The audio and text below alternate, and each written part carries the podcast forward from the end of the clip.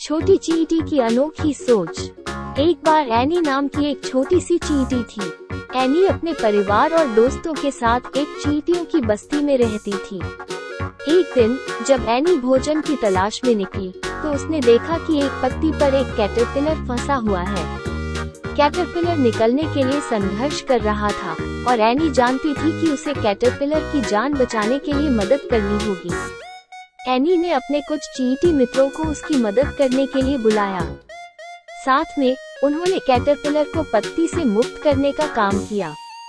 Caterpillar आभारी था और उसने एनी और उसके दोस्तों को उसकी मदद करने के लिए धन्यवाद दिया। और आगे भी किसी की मुसीबत में मदद करने का वादा किया। अगले दिन, जब एनी फिर से भोजन की तलाश में निकली तो उसने देखा कि मकड़ी के जाले में एक बीटल फंसा हुआ है। बीटल डरा हुआ जान बचने के लिए के लिए संघर्ष कर रहा था। एनी को याद आया कि कैसे उसने कैटरपिलर की मदद की थी और जानती थी कि उसे बीटल की भी मदद करनी है।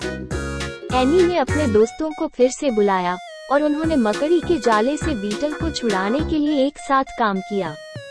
बीटल आभारी था और उसने एनी और उसके दोस्तों को उसकी जान बचाने के लिए धन्यवाद दिया और कैटरपिलर की तरह आगे भी किसी की मुसीबत में मदद करने का वादा किया।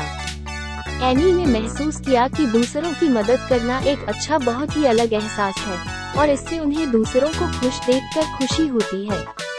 उसने ज़रूरत में अन्य कीड़ों की मदद करना जारी रखा और उसके कार्यों ने अन्य चींटियों और कीड़े मकोड़ों को भी ऐसा करने के लिए प्रेरित किया। जिसकी वजह से अब जंगल में हर कोई बिना किसी से दुश्मनी रखे एक दूसरे की मदद करके अच्छे दोस्त बन गए हैं और जंगल अब रहने के लिए एक बेहतर जगह बन गया है। कहानी का नैतिक उपदेश ये है कि दूसरों की ज़रूरत में मदद करना चाहिए।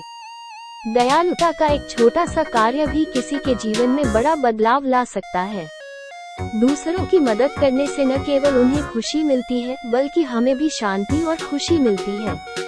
आप किसी की मदद करेंगे तो वो किसी और की मदद करेगा और ये संसार सिर्फ़ आपके चाहने वालों से भर जाएगा।